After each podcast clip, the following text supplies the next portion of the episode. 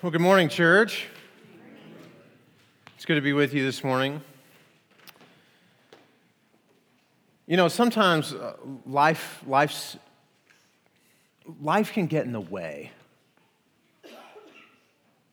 Uh, sometimes life can be tough. Sometimes life is hard. Uh, some days, you may not even want to roll out of bed or let your feet hit the floor. You just want to pull the covers up a little bit closer to your nose, roll over, and go back to sleep. There are moments like that when we live in this world. Now, Whiting Christian Church, we've said now for a while hey, we, we want to help people come and find and follow Jesus. Uh, but I want you to know that in this journey that we're on together of finding and following Jesus, it's, it's not a journey that is absent of messiness. Do you know that? Uh, finding and following Jesus, this constant uh, pathway that we're on, that we uh, come and that we celebrate every week, that we open up the Bible, that we uh, read God's Word to try and help us figure out how to do this well. It's, it's not a pathway that is void completely of being involved in the hard and the messy and the disappointing. In fact, sometimes it's in those moments that, that we need to ask really hard questions. That we begin to ask God hard questions about the story that we find ourselves in. And so this morning and over the next several weeks, I want you to join me in a story that's kind of messy. I want you to, to join me in a story. Uh, and this story is really for anybody who's uh, had to go through something hard, that's had to go through something tough, that, uh, that really has had to try and deal with some bitterness in their own life, that has really had to try and deal with the messiness. This, this story, if you have ever had to deal with any messiness in your life, this story is for you. This story is, is for people who who, in all honesty, have looked to God and wondered why in the world the things that are happening in their life are happening the way they're happening. Who haven't seen a mighty vision from God. They haven't seen a, a, dresser suddenly burst into flames and God is there. This story is for people who haven't heard God audibly whisper in their ear, Go do this. This story is for people who haven't seen God uh, do this like one single solitary miracle that just fixes everything. The story that we're going to get into this morning and over the next several weeks is for, is for people maybe like you and I who have had to go through some messiness, who have had to go through some feelings of bitterness, and who are, are looking at God and saying, God, how? Why? Where? Who? Who need God to help point the way to see the sunshine in the midst of the clouds.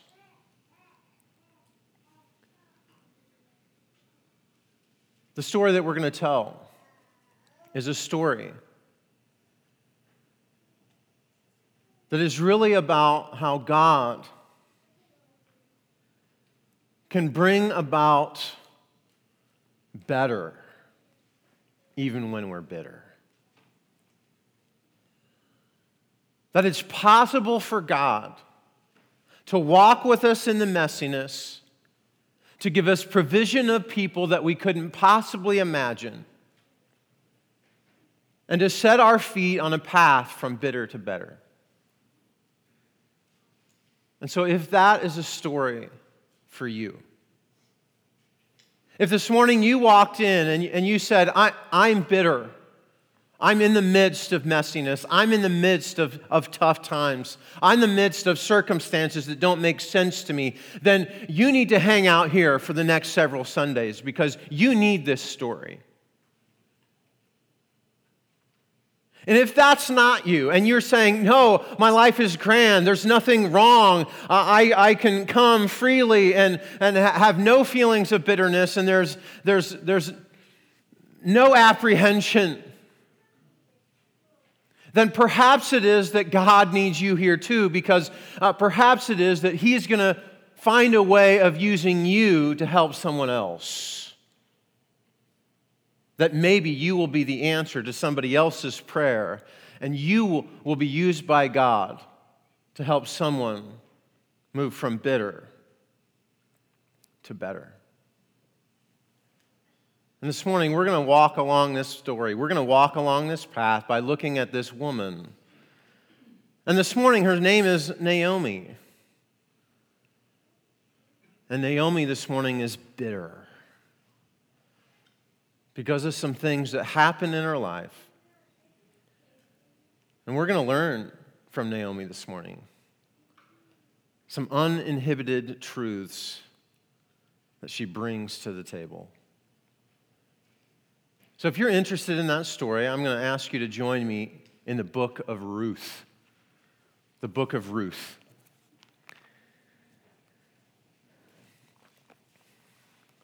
Joshua, Judges, and then Ruth.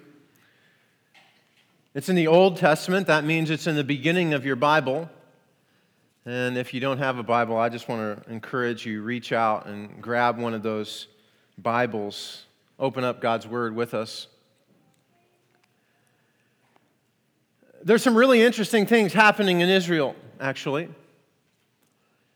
In fact, the text is going to tell us that uh, this is in the time of the judges.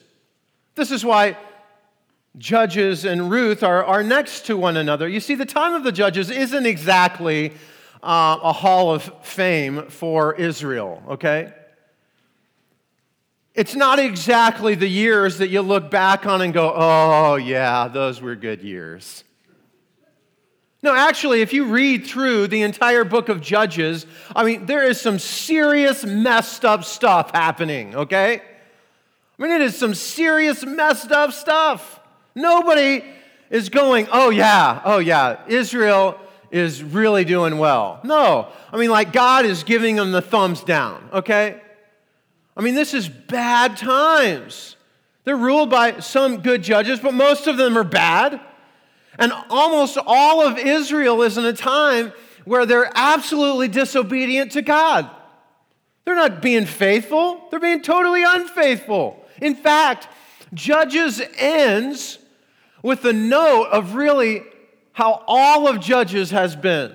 The end of Judges reads like this. In chapter 21, verse 25, it says, In those days Israel had no king.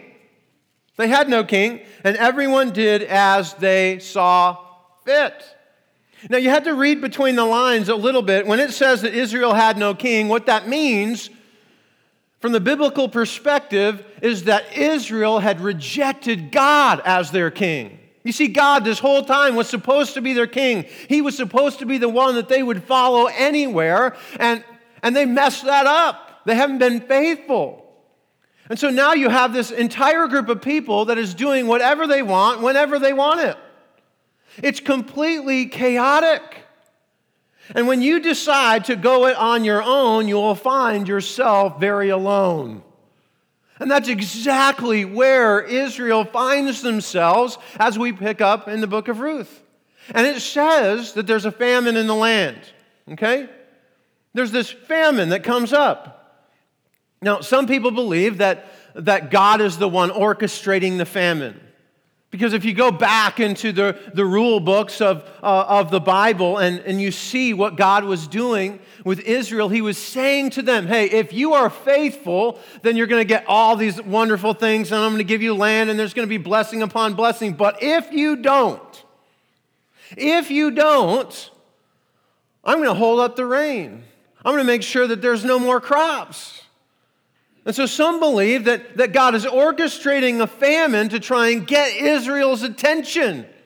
And this is where the book of Ruth begins. Look with me in verse 1, would you?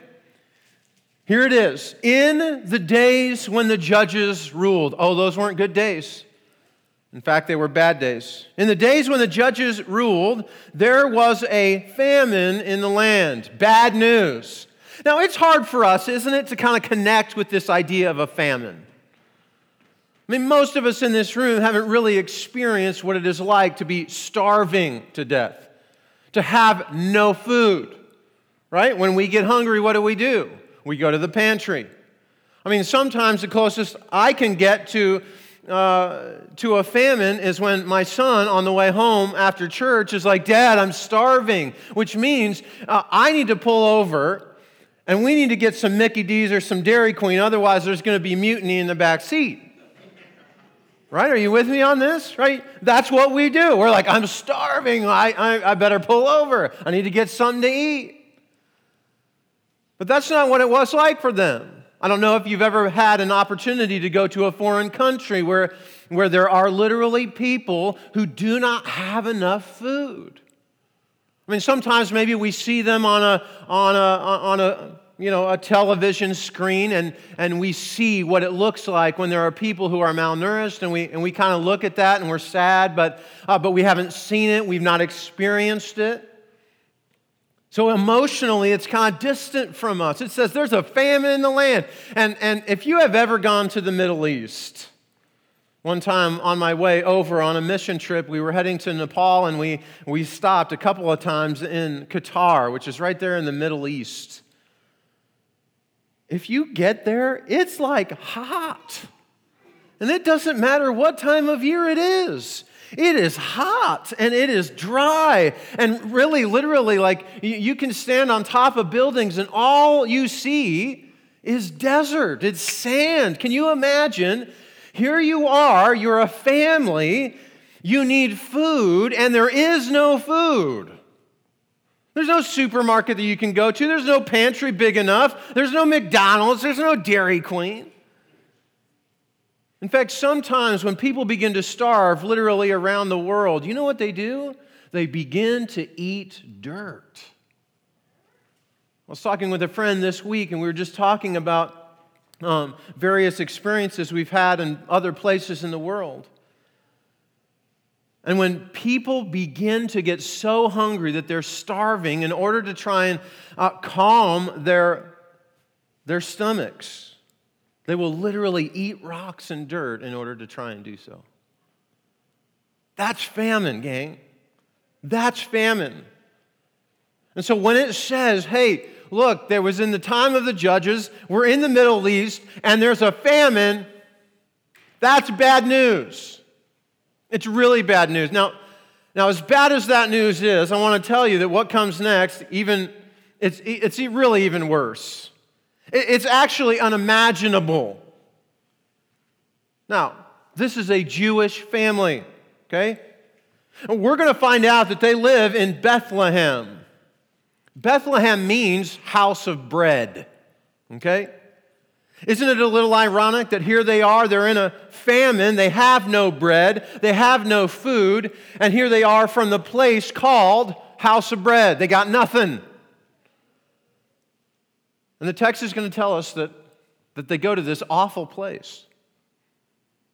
They go to this place called Moab. No, that is not in Utah, okay? No, they go to this place called Moab. And if you're Jew, you don't go to Moab. You go anywhere but Moab. The text almost makes it sound like this was like a, a, a, trip from, you know, there was a great famine in the land in Hornick, and so we went to the land of Whiting or something.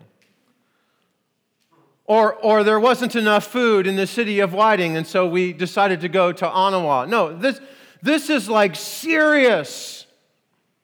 If you are a Jew, you avoid Moab at all costs. Why? Because there's a long history.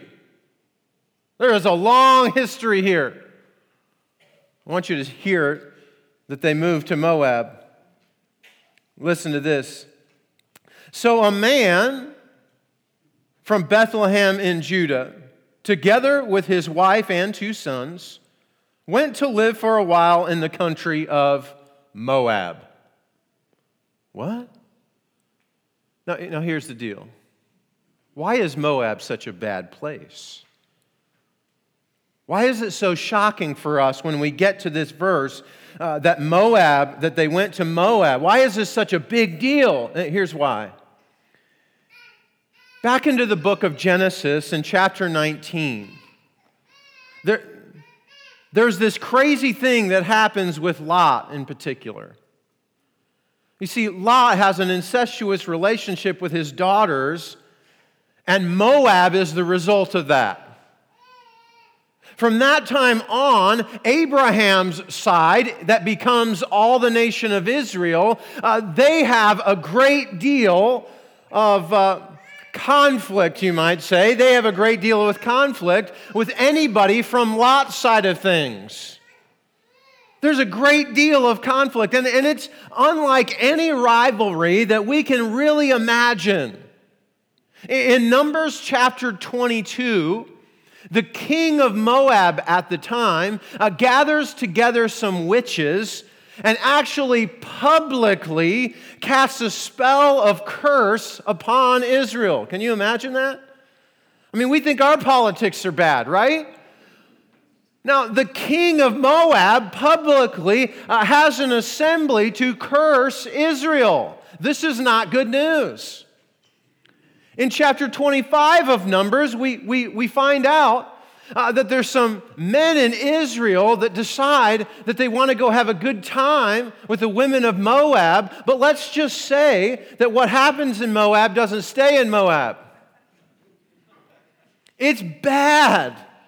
In fact, in Deuteronomy chapter 23, uh, in the instructions that Moses gives to the people before they're going to enter the, the land of the promise and blessing that God has given them, he gives them instruction that when they gather together and worship together, that the Moabites are not to be in their midst. This is pretty serious.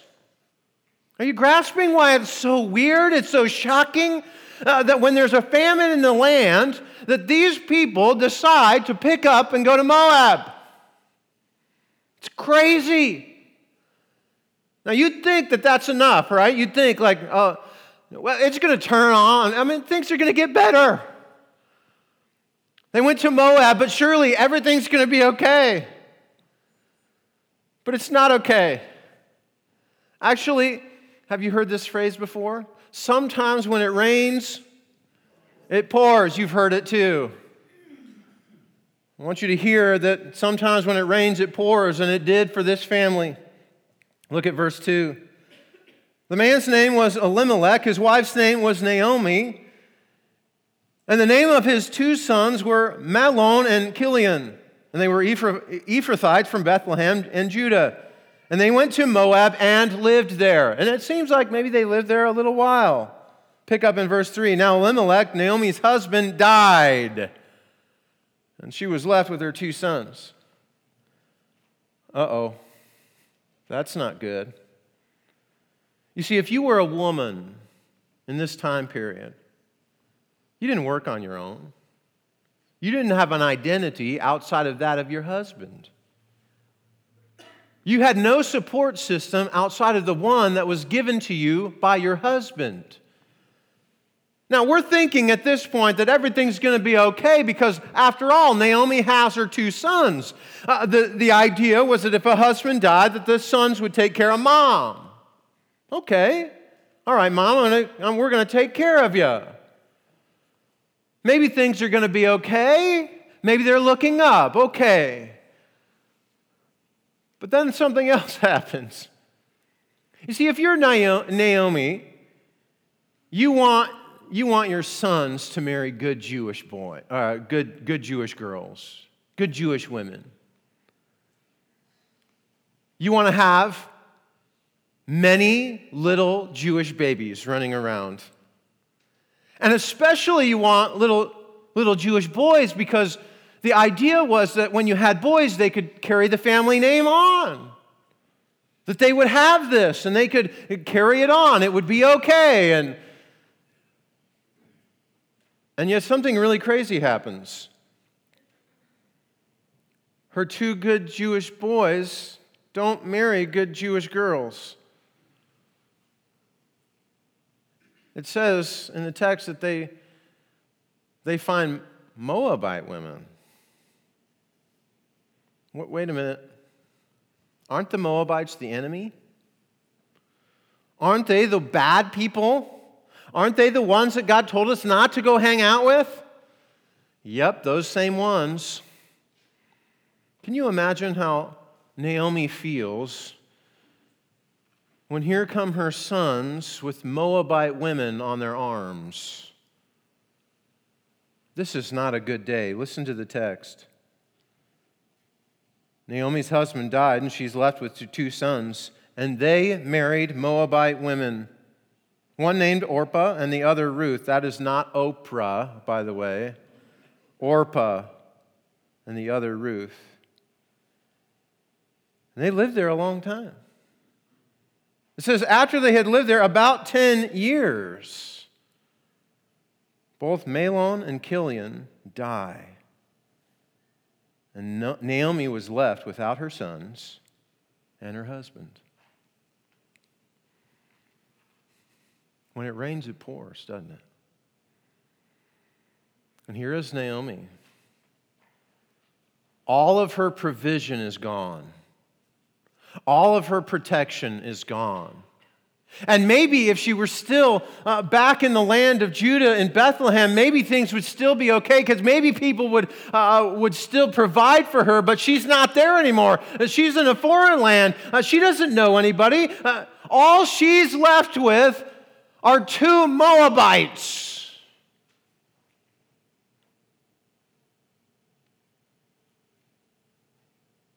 Things aren't well. Have you ever have you ever been in a situation in life where you find yourself completely bitter?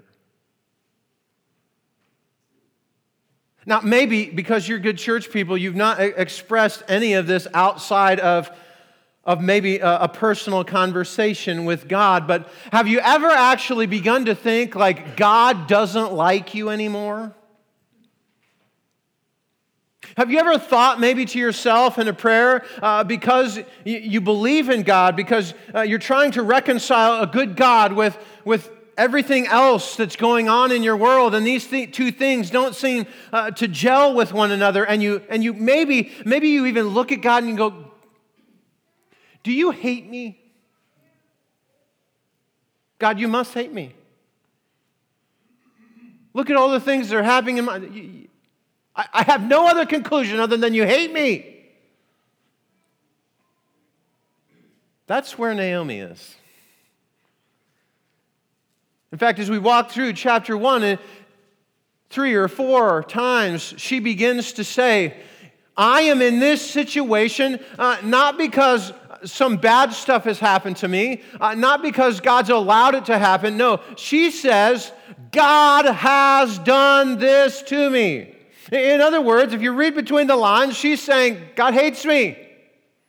God doesn't like me. God is doing this to me. Look at verse 13. Notice what she says. She's talking to Ruth at the time, but I want you to notice the very last line of verse 13. It says, It is more bitter for me than for you because the Lord hand, Lord's hand has turned against me. It's not just that the God has allowed this to happen. No, she is saying, God's hand is doing this to me. Now, finally, she ends up going home, and we'll talk about that in a minute, but I want you to hear what happens to her. She goes home, and there's some women in the community there at Bethlehem, and, and their question to her is Can this be Naomi? Now, here's what they're asking. Here's really what they're saying the years in Moab haven't been good to you, have they?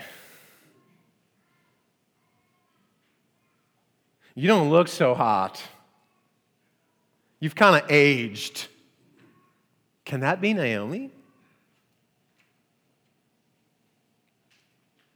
And as she unfolds this, I want you to hear what she says. She says, Don't call me Naomi.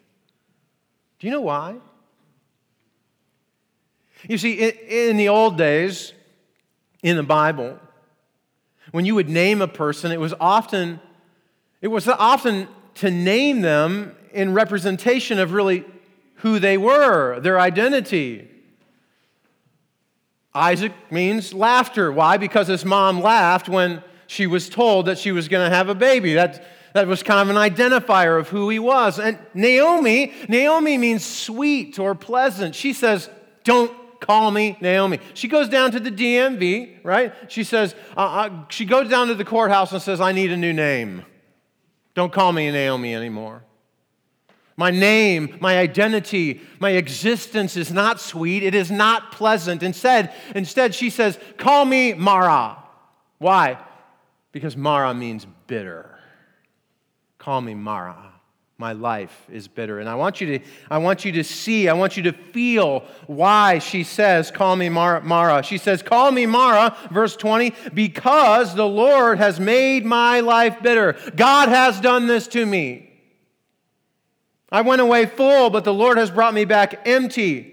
Why call me Naomi? The Lord has afflicted me. The Almighty has brought misfortune on me. No.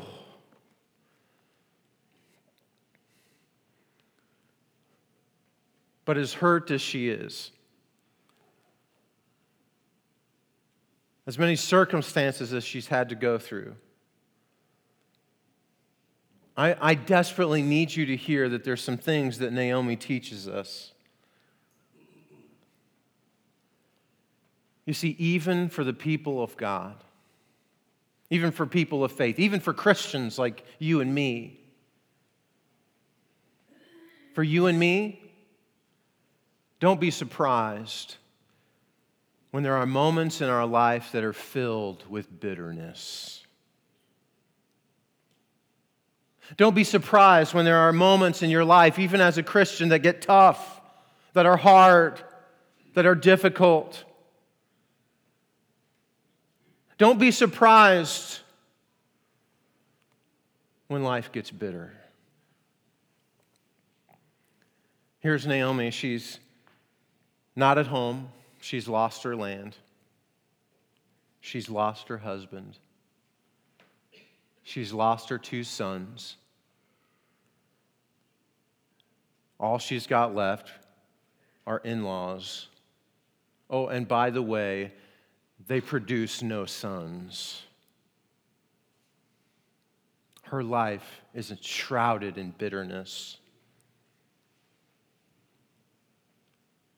Can I be honest? I thought of some of you this week. We have some widows in the room. We have some people that in the last year or two or three years, you've lost someone and it feels bitter. You wanted more time. You wanted more opportunities to say goodbye. You wanted more memories. And right now, if you're honest, it feels a little bitter. Maybe in the last year, you've lost friends. Maybe there were words that were spoken in those friendships, things that they knew about you that they then used against you. And those friendships have have dwindled, they, they have been broken. And they have dissolved almost into nothing. And there, there is for you uh, just, just a hole where that relationship once was. And you long for that relationship. You want it. But, but there's a sense right now in your life where there's just a hole of great bitterness. And you may have even said, God, do you hate me? You must.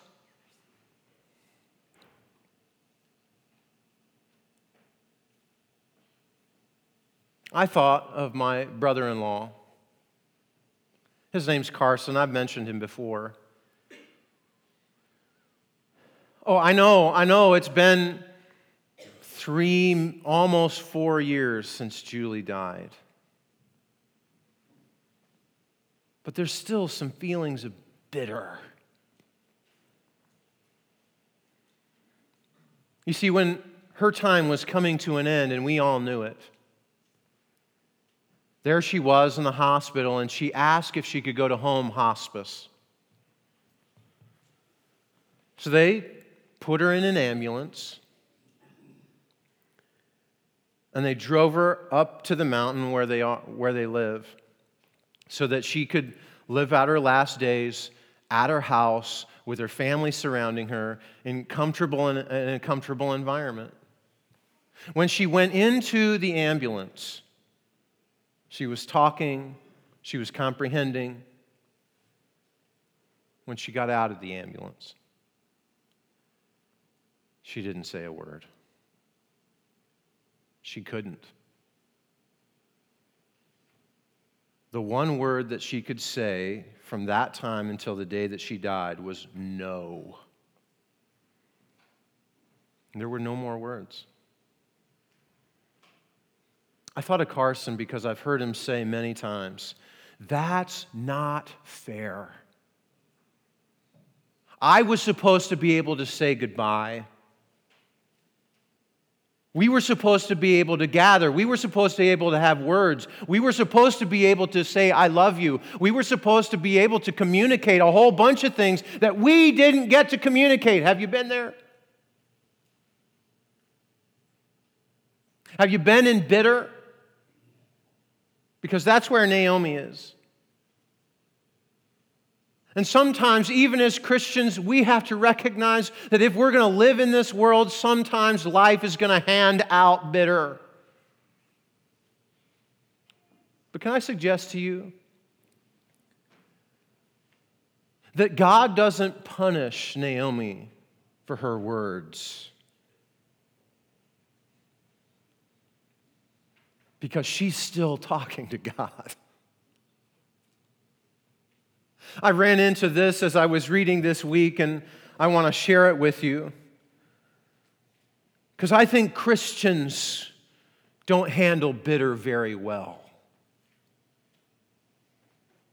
It says this Christians are great pretenders. We tell ourselves it's not supposed to be this way for Christians, and so we resort to a cover up. For the sake of the gospel, we don't want to let on, especially in front of a watching world, that things aren't working out so well. We try to smooth things over for God, send in our best damage control team to deal with the embarrassing questions and polish, polish up God's reputation. We feel it's our Christian duty to look our best. We can't afford to show our flaws. Let's give the world and each other the airbrushed version of ourselves as proof that the Christian life really works. But God won't and doesn't participate in this kind of masquerade. If the Bibles tell us anything, it is that this world is fraught with peril and hardship. Eugene Peterson is candid enough to tell us the truth. No literature is more realistic and honest in facing the hard facts of life than the Bible. At no time is there the faintest suggestion that the life of faith exempts us from difficulty. On every page of the Bible, there is recognition that faith encounters trouble. I wonder if some of you are right now where Naomi is. And if you're not, may I make a suggestion to you? God does not abandon Naomi. And so I'm going to ask you not to abandon those that you recognize in your life that are Naomi's right now. Would you let them vent the way God allows Naomi to vent to him? Would we have a view of God that is so big that He can handle our pain? I'm not suggesting that we go around making bitterness a badge of honor. I am suggesting that perhaps we're willing to tell the truth about how we feel and recognize that God is big enough to handle our bitterness. That if we want to get on a pathway from bitter to better, that it begins with our confession to God and how we feel.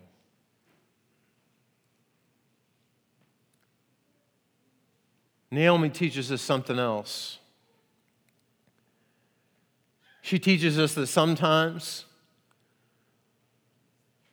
we'll end up in a place that we never intended to be.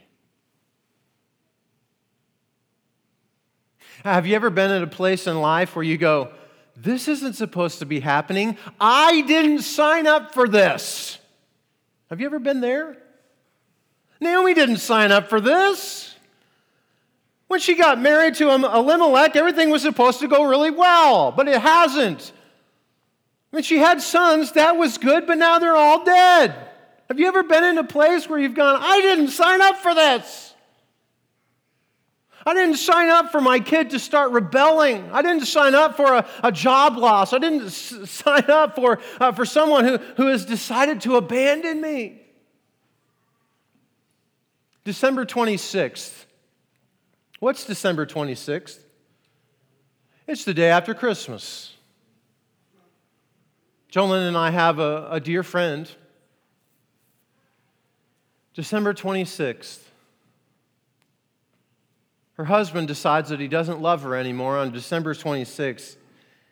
He takes all of his things and he moves out. He abandons her. On December 26th.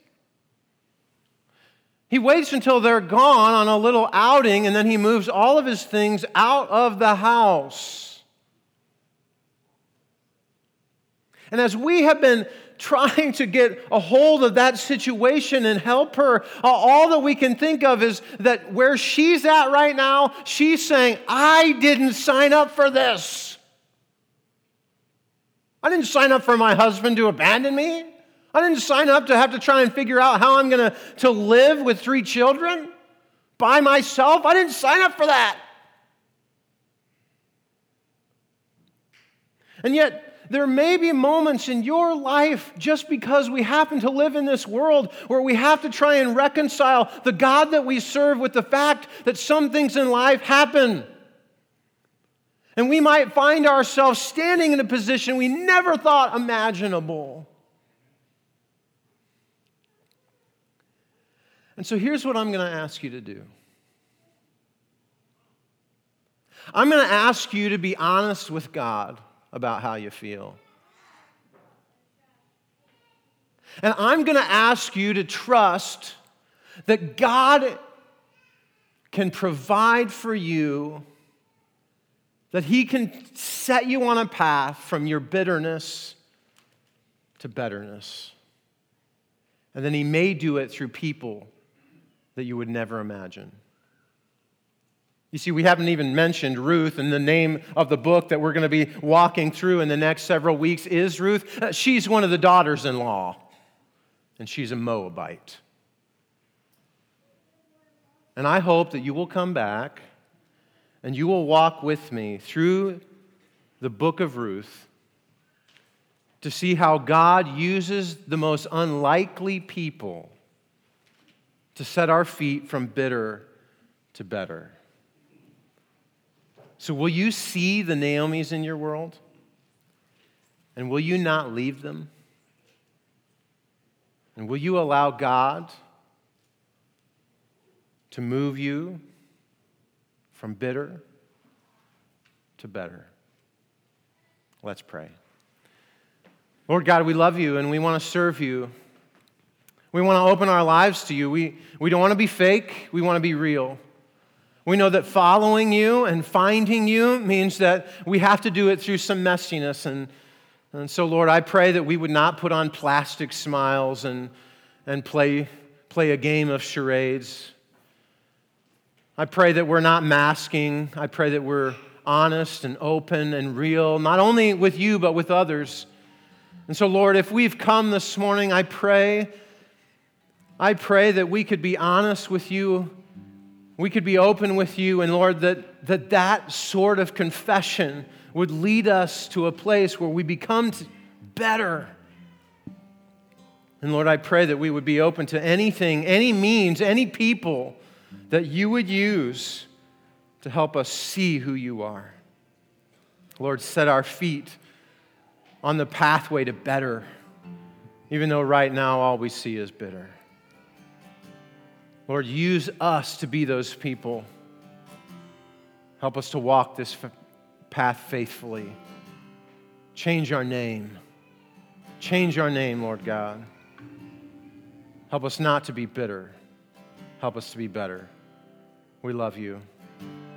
And we pray all this in Jesus' name. Amen.